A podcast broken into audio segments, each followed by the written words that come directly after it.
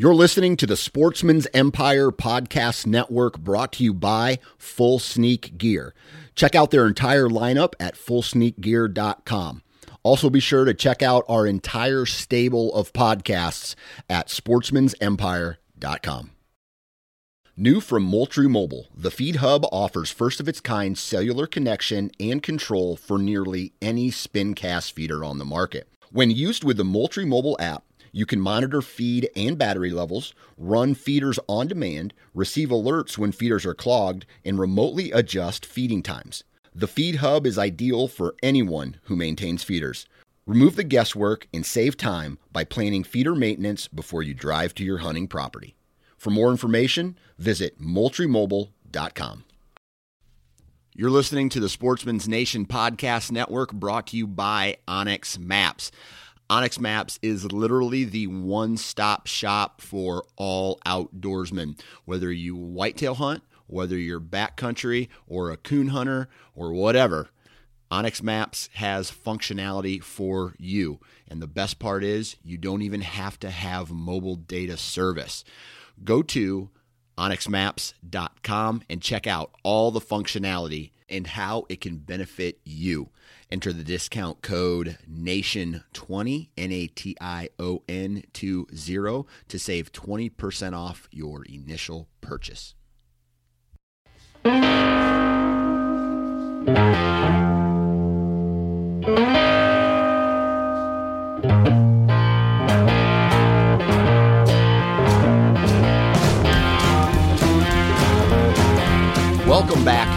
To the Hunting Gear Podcast. I'm your host, Dan Johnson. And today on the podcast, we are joined by Chris James of Muzzy. And I recorded this podcast at the 2020 Archery Trade Association show that happened uh, this past weekend. It was last week and this weekend. And I'm joined in this conversation with co host Bob Polanic. And at the ATA show, I had the privilege to sit down and talk to a lot of manufacturers within the industry about their products. And this week, next week, and going on for quite a while, I'm going to share these episodes and, and those conversations on the Hunting Gear podcast. I might even share some on the network feeds and the Nine Finger Chronicle feeds as well. But uh, lots of great information, lots of excitement. Um, and I had a great time. And I love talking with these manufacturers because I feel like I learn something new every time I talk with, you know, let's say like a broadhead manufacturer or a boot manufacturer, backpack, arrows, whatever, everything in between. And uh, I had an absolutely great time. I think one of the, the best things about the ATA show is getting to talk to new gear nuts meeting new people who are like minded in the hunting space and the gear space, and then, you know, seeing old friends and uh, just catching up with them. But uh, the Archery Trade Association does a really good job of putting on a show. Uh, catering to the, manufacturers of the world, the product developers of the world, and and letting guys like myself and uh, all other press on the floor to really document these uh, these innovations and all the new products that are coming to the market and share them with you guys. So that's what I did while I was there. Like I said, make sure that you subscribe to the Hunting Gear podcast so you're getting a whole bunch of these little episodes. Uh, some of them, depending on time, might be merged with another like category. This particular episode is long enough to where I think I'm going to make it uh, a standalone episode. And on this episode, I am with product developer Chris James, or he's a product specialist, uh, Chris James of Muzzy and it's a broadhead company and we have a really cool conversation about muzzy broadheads the broadhead market in general and just a, a, a overall awesome conversation about how they select you know how they know what broadheads they're going to manufacture uh, fixed blades versus mechanicals and everything in between. So uh, really good conversation. I think you guys are going to enjoy it. So uh, I guess here goes nothing. But before we get into this episode, I just want to again make sure you guys are vid- visiting the Sportsman's Nation uh, podcast network, sportsmansnation.com. Make you make sure you are subscribing to the Whitetail feed, the Big Game feed, the Nine Finger Chronicles, and uh, follow along on Instagram and Facebook, Nine Finger Chronicles, Sportsman's Nation, and even Bob's Instagram feed Hybrid Outdoors. You guys are going to get a lot of information, a lot of cool conversations and topics that go through our social site as well. So, without further ado, here is a conversation I had with Chris James of Muzzy at the 2020 Archery Trade Show. All right, we are still here at the ATA Show 2020, and I'm sitting next to Chris James of Muzzy. Chris, how you doing? Doing real good. How are you guys? Doing good. Doing good. Bob, how are you doing? I'm doing great. Good. Loving it. Soaking it all in. Soaking it all in. All right, so Muzzy, yep. Broadhead Company. Um, what is it about broadheads specifically that gets people so fired up, right? I feel like there's a loyalty to broadheads that there isn't in any other category. Um, you know, it's really I think it's the it's the piece that consummates the hunt, if you will. Yeah. So it is the it doesn't matter what else you do or what else you have.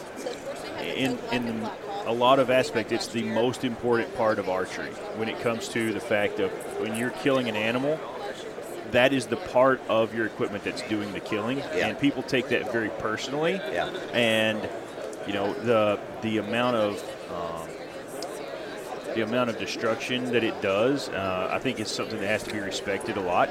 Um, because you know you can you can shoot uh, an arrow with a field point on it, and it, you know it's not going to do a lot. Yeah. Um, you know, and so that's something that really makes a big difference uh, for those guys. And when they get behind something, um, it's an ego thing yeah. because uh, just like a car for a car enthusiast uh, is is the thing that they you know the motor or the, uh, the the type of car if it's a Camaro or a Mustang or whatever they they they get in that and people of like mindset they they really they'll argue what's better um, because that's what they have. Uh, or trucks, you know, the, the Ram, the Chevy, the you know whatever, the Cummins or the Duramax or you know, it's the same type of argument all all throughout time, I guess you would say, as to what what's better. But I think that's what gets people so polarized. You know, uh, you see it a little bit with bows too, but the the bows and the broadheads seem to be the two things that polarize people the most and have the uh, a dedicated following. Yeah, it's it's crazy, you know, especially on social media, right? You see what's better, mechanical versus you know what do you shoot? What you know, mechanicals versus fixed blades and all that. When you guys set out to uh, design a new uh, product or uh, push your existing uh, lineup, where where does a broadhead company stand on mechanical versus fixed blade? So that's a really good question, and one that we get a lot on. What do I personally shoot?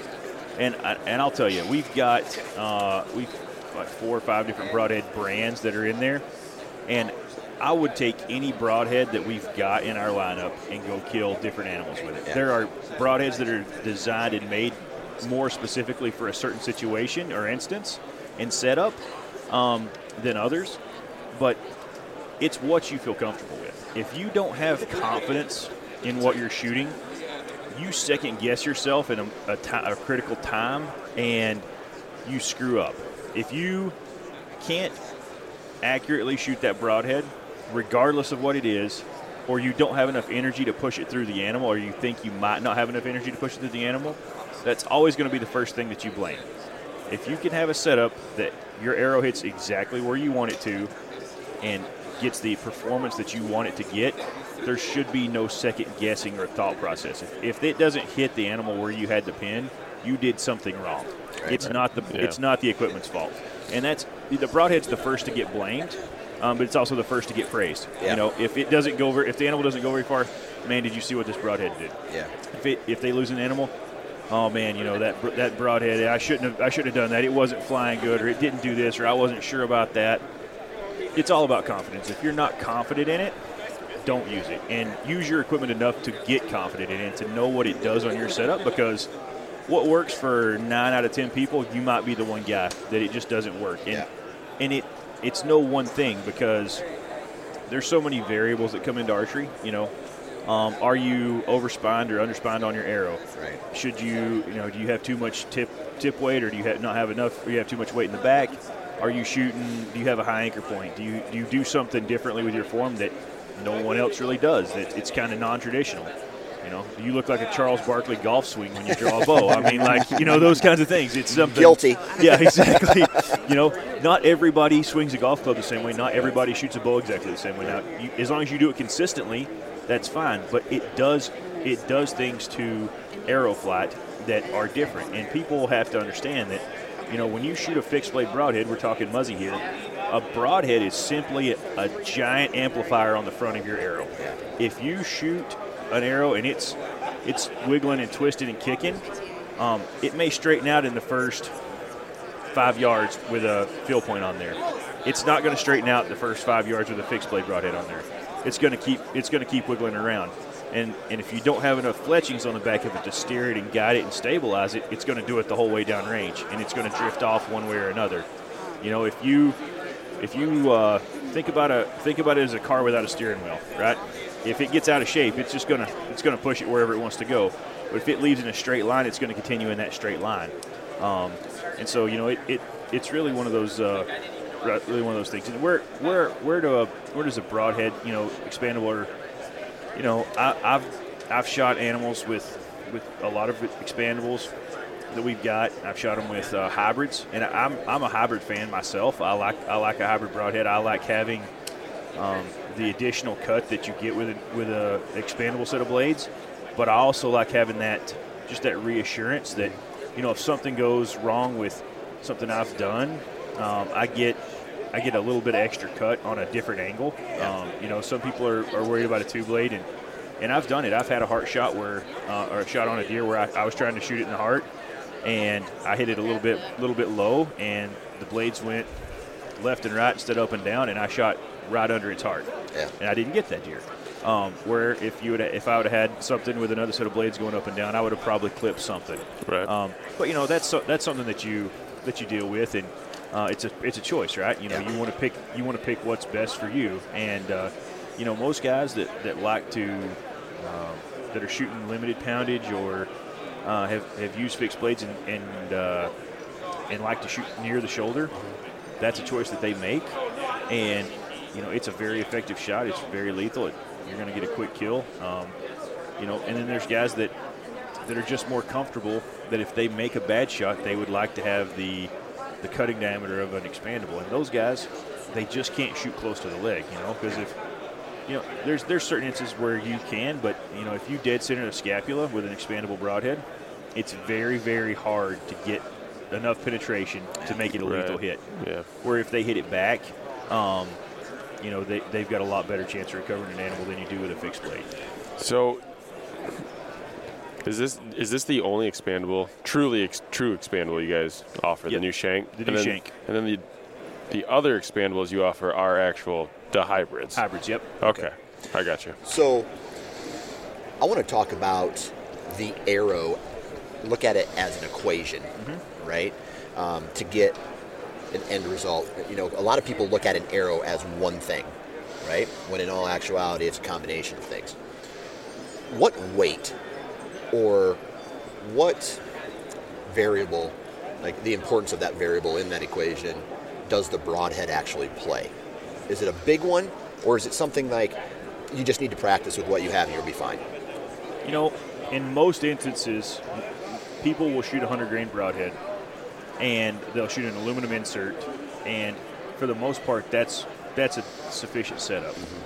Um, because they're shooting inside of 40 yards. Yeah, And as long as you're limiting your distance, that's a sufficient setup. yeah, So the broadhead really is a typical broadhead setup is all you need. When when people start playing with um, trying to get a heavier arrow, you have to look at your front of center and where that comes into play. So that sometimes that means either shooting heavier broadhead or shooting a weighted insert. And most people nowadays prefer to shoot a weighted insert because the 100 grain broadhead is the standard for most of them. You know, our sales we have to we have to do our product selection based on sales and demand. And we used to have a lot of different heavier weight broadheads because it made sense. And in recent years, that's just dwindled away more and more because everyone goes to a 100 grain broadhead because they can buy a brass insert or a steel insert and get that tip weight, um, and then take that same broadhead and use it on something else if they want to. Um, you know where it really comes into play is guys that are shooting traditional equipment. That's where changing your broadhead tip weight uh, to get that spine of the arrow right uh, really comes into play. Uh, the arrow itself, I guess you would say, um, is it's important that your tip weight is good for the you know for the right the spine of the arrow and um, I don't know. Does that kind of cover your question? Yeah, yeah. So, all right, you got you guys got this lineup of you know fixed blades. Um, you got mechanicals, you got hybrids. One particular uh, broadhead of your guys' lineup, the one, really stands out to me Yep. because me having a, I, I don't want to say an engineering background because I don't, but the like mechanicals, everybody says, "Oh, dude, I've had this mechanical fail on me." Right? Fixed blades should not have any failure problems because they don't move like a mechanical does. And it looks like you've taken that one step further with the one, so there's actually it is one piece of metal Yep. that's been machined down. Why? Why is that so cool? Well, there's a lot. So you, you kind of touched on some of Muzzy's history. So not I don't know how many people know this, but so John Musacchia Sr. He was a the founder of Muzzy. So he was Mr. Muzzy. Okay. And what he did was he, he actually went on a, a buffalo hunt in Africa back in the 70s. And he, he shot a buffalo three or four times with his recurve, and the, the, the broadhead at the time was hitting ribs, and it was just, just wrinkling up. It wasn't, it wasn't standing up. It wouldn't get through the bone.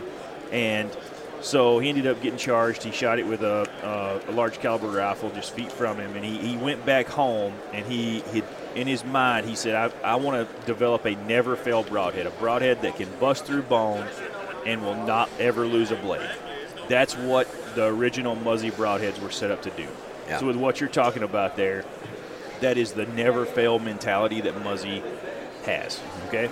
Um, with that, as we went through the years, the three blades, um, you know, it was a big deal when Thunderheads were all the rage, and the Muzzy three blade came along, and you could put your Muzzy together and put it in a broadhead box, and you didn't ever have to worry about checking how tight your broadhead was, because that blade was never going to come out of your uh, your your ferrule in the quiver. So we, as we progressed through time, we've came up with these other systems that we've always had multiple fail safes, so it would always be a never fail broadhead. That's the, the hybrid. That's the idea behind a hybrid. Well, now we went to a one piece solid head, and that one piece of steel that, that comes out as it comes out as a piece of bar stock and runs into that CNC machine. Um, the amount of strength that it has is 30% stronger than anything that's equivalent. So when you mim a head, you, and, and for people that don't know what mimming is, it's basically um, a powdered type, uh, almost like a powdered type substance that they inject into a mold. They heat it up, and then it forms this piece of metal, and it's strong, but it's not as strong as what that bar stock that gets compressed down as it's hot Yeah. and gets pushed through and molded into that bar. So that is what gives it the strength, and that's what makes it so cool. Um, because you're machining that one solid piece, and you're you know to break that is an unbelievable amount of energy that's required. Yeah. There's going to be so many other things that fail before that broadhead will fail. Um, you know, it, it it's you know it's going to be the one piece of equipment that will not get damaged to, to the point of um, failure. Okay. So I I see that as a whole new manufacturing process compared to making pieces and assembling a broadhead compared to machining it. Um, what did you guys have to learn as far as the design, knowing that it's going to be one piece? you know, we, we did a couple things. Uh, it was it was a couple years in the in the making when we looked at it, and the cutting diameter and the length of the broadhead. Those are all things that are that are very important, as well as just the the sharpening aspect of it, because Okay. it's different when you're sharpening that type of steel versus a very a very thin blade that you can run on a on a mass sharpening scale. Um, so it comes, you know, when, when you're sharpening the replaceable blades, they're laid out in a line, and you've got a sharpener that's going down and back, and then it, there's a process that hones that blade in a large quantity of them. This is done one edge at a time, forward and backward, forward and backward, all the way around that broadhead until all of the edges have the same sharpness um, to them. So that's one thing that's uh, that's a big difference. Uh, you know, and then the, the heat treating is another thing on it. So the, the Rockwell hardness of this broadhead versus other broadheads, um, every time you change a material or you're changing uh, that, it, it matters because you have to find the sweet spot. And normally with the blades, you want them to bend, not break. So a replaceable blade broadhead, it gets its strength from the ferrule, and with a, a traditional Muzzy that interlocks together, um, the the blade inside the aluminum ferrule gives it the strength. For our Trocar series are, that are already steel, they get that backbone from the steel that are, that's in the center of them, but they don't have that. They don't have to flex at all because the blades themselves flex and bend and not break.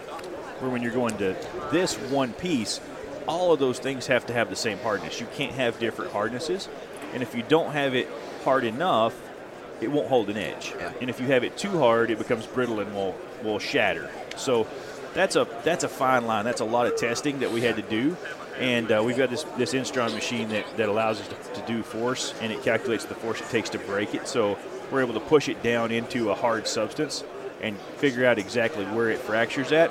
And you take a, a wide variety of these Rockwells, and you can just see you can see where that sweet spot actually comes in. So you know, there's a lot of research and development that goes into these. All right, so so three verse four verse whatever, uh, and and just the look of this. And I'm, I'm sorry, I'm fixated on this just because of the machining, you know, Yep. the, the machining process. Is is the sharpening different on this? I will a will this machined broadhead hold a different edge than a the other manufactured blades? Yes, it, it's it's uh, it's a thicker steel. Yeah. So machining it down, it's not going to. Uh, the thinner the metal, the sharper it, in theory, becomes because um, in that angle that you go off of. And so we've got an angle on this. It's a little bit different than what the angle of most of our other blades are. Uh, because this has to be sharpened on a stone where you can lay it on a flat stone and just push it forward and backwards to sharpen it. You can't do that with our other blades. They've got a different angle on that blade, Okay. which allows it because they're a, essentially a razor blade, Right. and that gives it that gives it a very very fine and non-reusable because it's going to get damaged because it's so thin as it goes through an animal. That edge is going to get dinged up and nicked up. This one, um, it will get sharp and it'll get the same level of sharpness, but it will not have that same feel to it. So when, when you're talking about cutting through something, um, that very thin um, thin metal blade is gonna is gonna slash through it in one way, but it's gonna feel very very sticky. This one it'll slash through it in the same way with the same amount of force, but you're not going to have the same feel to it. So that's something that people have to kind of get over, like that the stickiness. Where when you put it down on your, you know, I don't recommend people doing this, but if you're putting it down to shave, a lot of people test it to see if it'll Yep. shave. You put it down and you run it across your the back of your hand, it's going to take the hair right off of it. It may not feel like it's that sticky, but it's going to take the hair to a clean spot on your arm, and that's you know that's how I test it. You know, if, if a broadhead, if I take it out and I can't shave with it, I'm not happy. you know. Should this should this one the the machine broadhead that's all one piece should that hold a better edge longer than your thinner blades? Um, the, it will, uh, it'll have a more durable edge, yeah. So you won't you won't when you run it through an animal, it won't take as much. Um, it won't take as much punishment on it. You, you'll be able to get that blade back to a sharpness really quickly, and you know with a diamond flat stone, it. I don't know. I've taken them and, and dinged them up pretty good, and, and within five minutes, I've had them back to kind of where I would shoot them again. You know, it doesn't Okay. take a, it doesn't take an enormous amount of time, and, you know, and you just have to you have to kind of not be distracted because you have to count your strokes on each side. That's where you. That's the only thing that with this type of head is, if you uh, if you sharpen one side too much, you'll end up making it wobble because it you take too much material off one side and it becomes unbalanced. okay. Yeah. So you just have to count your strokes when you're sharpening it. The broadhead category as a whole. This is me outside as a consumer looking in. I feel it's marketing. The majority of it is just marketing. And I, I know a guy could argue that that's for every product that's being bought and sold in any category. Yep. Is there is there anything exciting or new or different technology that is coming down the pipe? Maybe you could speak on Muzzy or the the category as a whole that will bring a different kind of excitement back to the broadhead category? You know, it's hard to say. Um, we we are constantly looking for that next exciting thing. In fixed blade broadheads, there's not a ton else you can do. There's only so much geometry you can do. There's only so many materials you can use. Um, there's different ways of machining things that that that's really the thing that that we're looking at is how we can how we can make things differently, um, and that's that's a big thing. You know, with uh, on the rage side of things, we've got the no collar, and that was that was a big exciting thing last year as we launched it, and then we, we transferred that into some other categories this year into our into our other uh, product lines. But you know, I don't know the.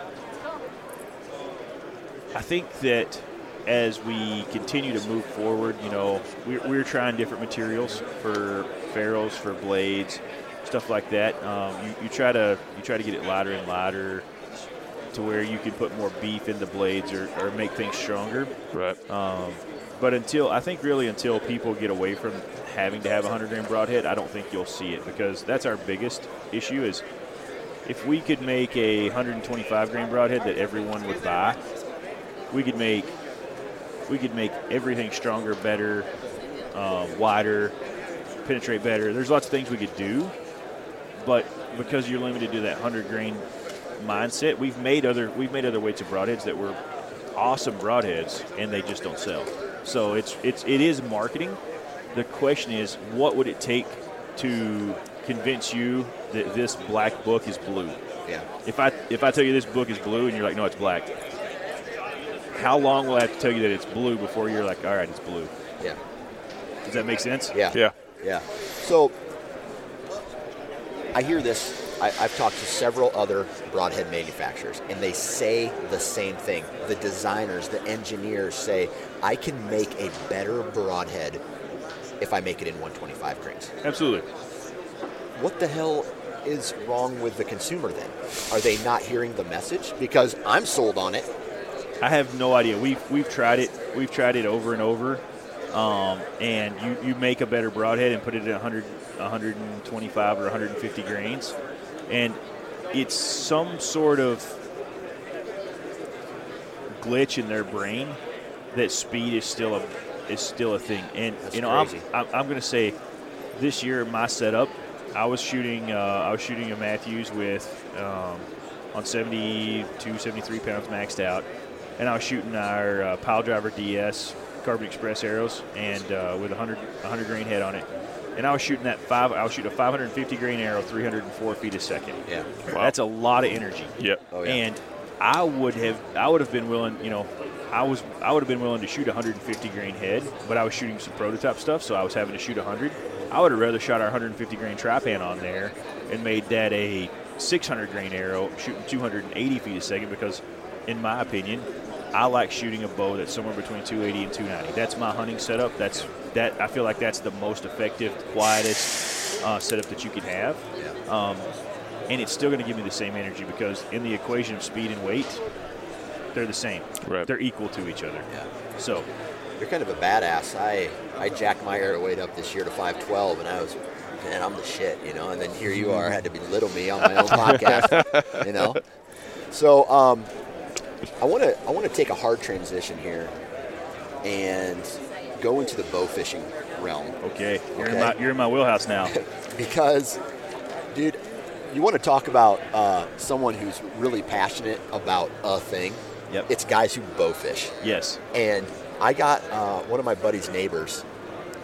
I, you know, here I am whipping out a picture of a buck I got on trail camera. It's like, hey, check this monster out. It's awesome. And this guy's like, oh, that's, I guess that's all right. Check out this 50 pound carp I just shot last night out of a, out of my boat. What, what is it about bow fishing that gets people so jacked up? Um, it's a team sport. Yeah. It's a it's a group sport. It's a social activity. Um, so I love hunting. Yeah. and I love my time in the tree stand to reflect and kind of get away from this hectic, you know, thing that we Yep, have going yep. on here, and it, it kind of lets you reflect. And you know, for us, it's a it's it generates ideas on new products and um, kind of get right with the world. I love that, and I, you got to have that.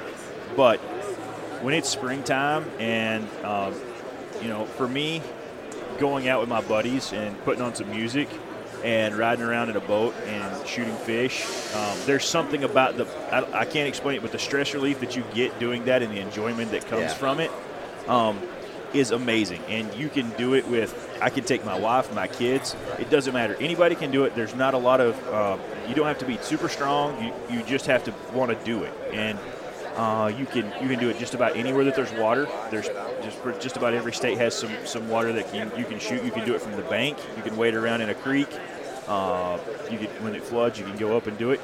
And just the sheer amount of success that you have doing it, because with most hunting setups, you get you spend how many hundreds of hours do you shoot from the summertime to try to culminate a fall kill. Yeah. And you and if you're in a if you're a great archer and you're in a good state, you know, you get three, four, five kills. That's a pretty good season. You know, there's guys that that obviously get more than that, but your average guy is shooting, you know, maybe a couple does and a buck a year, or maybe two bucks and, and uh, two or three does.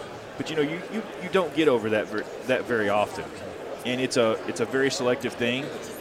And I, I will say that you you you kind of know with the trail cameras of today, you kind of know what's out there. Like Yeah. if you go to a spot, like remember when you were a kid before trail cameras, and you're like, you had these dreams of the bucks that Oh, were going to yeah. walk by, and Oh, you yeah. don't, you, you never knew what was going to come. And there was something about that. Yeah. It's hard to get fired up when you've got only four year olds out there and nothing that you really, you want to let something grow. Like you, it's hard to get fired up about that. There's the hope that something will wander through in the rut. You don't know, but when you go out there, like you never know what you're going to see. Yeah. Like you you could see a 70 pound fish that set a new state record because that's just the opportunity. You, this huge body of water is a mystery. You don't know Yeah. what's in there, and uh, you can fish the same spot every night, and you'll see a new fish that's bigger than the one you saw the last two years every single time you go out.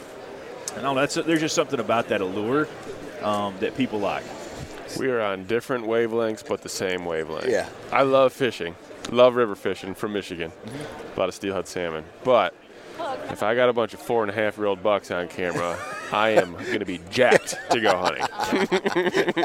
Well, depends depends on where you're at. So if you know, for me, I don't really care. Um, but the the mindset of today's hunter is that if I don't have a, I'm going to air quote, maturity or and, Oh, yeah. and now used to it was three and a half, but now the more you you hear people talk, Oh, yeah. you know the four you know the four and a half you got you got to let them grow because they're not they're not going to reach reach their peak until that you know Right, full potential. full yeah. potential. I, you know, I, I think if you win the battle, you win the battle. Take you. So Yeah. you know, So, I like here I am. I'm, I'm I don't know anything about bow fishing. What is Muzzy offering uh, in the bow fishing market? You know, so we, we feel like we've got a pretty complete offering on everything that you would need to get up Yeah. to get set up and going. So we've got we've got entry level items. Um, so we've got some kits that start off. So if you've got an old bow at home um, that you want to set up for bow fishing, we've got a bow fishing kit that's a reel, a rest, an arrow, some, some no gloves, uh, the basics that you would need to go out and get started with a bow that you already have. Um, and you know that's I think that's 130ish dollars, something like that. So that's a real good starter starter set.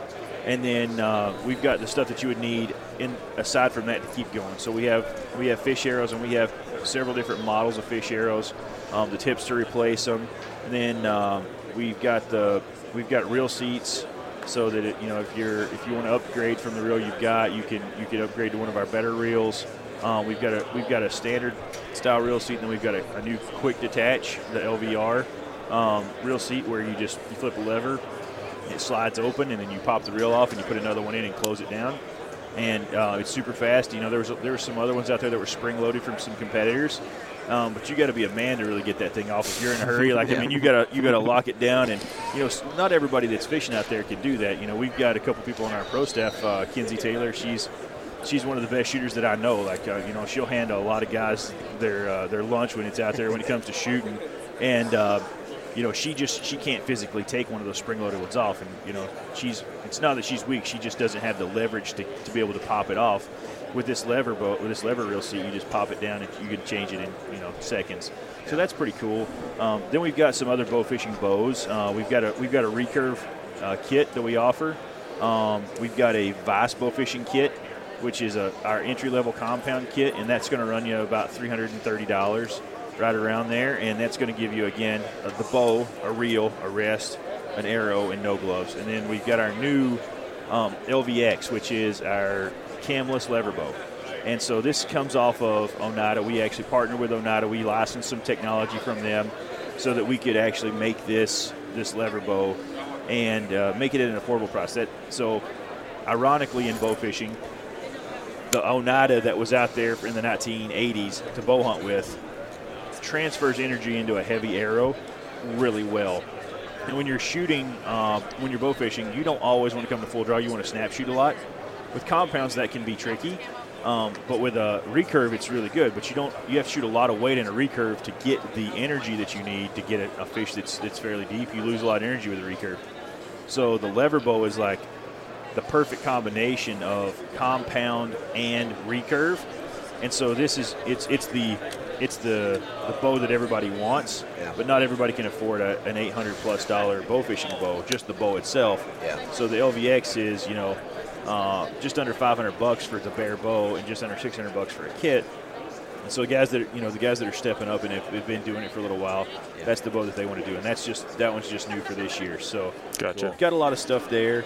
You know, we, we kind of we we've got several different types of fish points too. We've got some that are just our regular quick release that we've had for a long time. We've got our iron series that are more for soft flesh fish, like your big heads and your your Asian silver carp that jump, or or just big big strong fish. Because uh, what you got to remember, these fish are stronger than their flesh, so they'll actually pull hard enough that you can pull a giant chunk of their flesh out.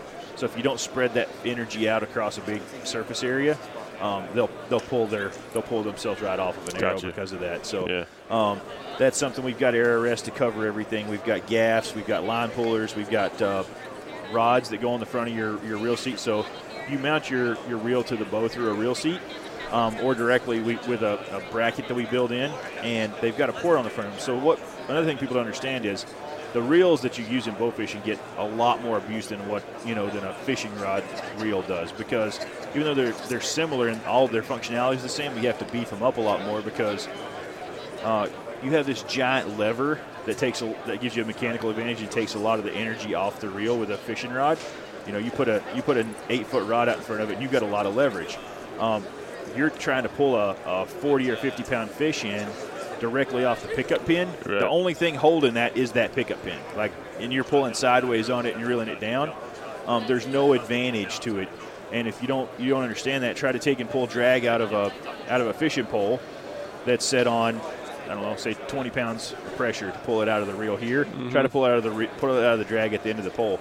takes a lot more force to pull Right. it out there. So this rod goes into the end of your your reel seat and it runs through and it just gives you something to take the pressure off that pickup pin, and so it'll extend the life of your reel a lot.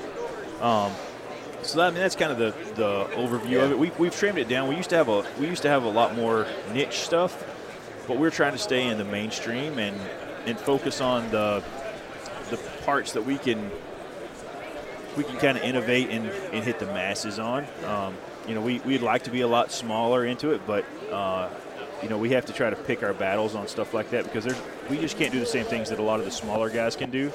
Um, you know, if they've got one, if they're out of their garage um, as a manufacturer and, and they've got a very specific thing, you know, that's that's awesome. They can they can live on the kind of margins they need to live on, and they're doing it for a living, and so they don't have the overhead that we do. Um, but you know, you only sell 500 or something a year. It's hard for us to stomach that. Where they, that's great for them. you know. Right, They yeah. can get they can get several things they sell 500 of a piece of, and it's awesome. Yeah. Okay. So we're going to wrap it up here, but uh, going kind of going back to the broadhead side of things. Why should a bow hunter, serious or not, consider Muzzy as their broadhead? You know, I think it comes back to um, how they feel about as a hunter and what they what they want to do as a hunter. You know, Muzzy is the most durable, dependable broadhead you could ever have. And if you want something that you know is never going to let you down, it's it's that uh, it's the F-150 of broadheads, if you will. It's that you know every you can always depend on it. It's always going to be there. You can always uh, if you have if you run out of them or you lose them or whatever, you can find them at any store anywhere. And uh, you know you can shoot them through a steel drum, you can shoot them into a concrete block, you can you can shoot them through anything you want to.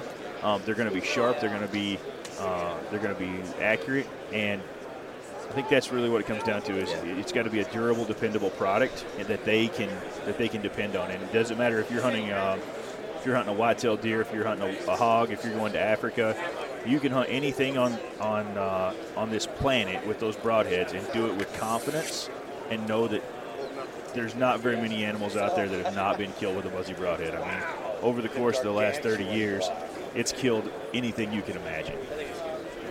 Human. You'd be surprised. we actually did have some calls last year from a guy that got killed with a crossbow.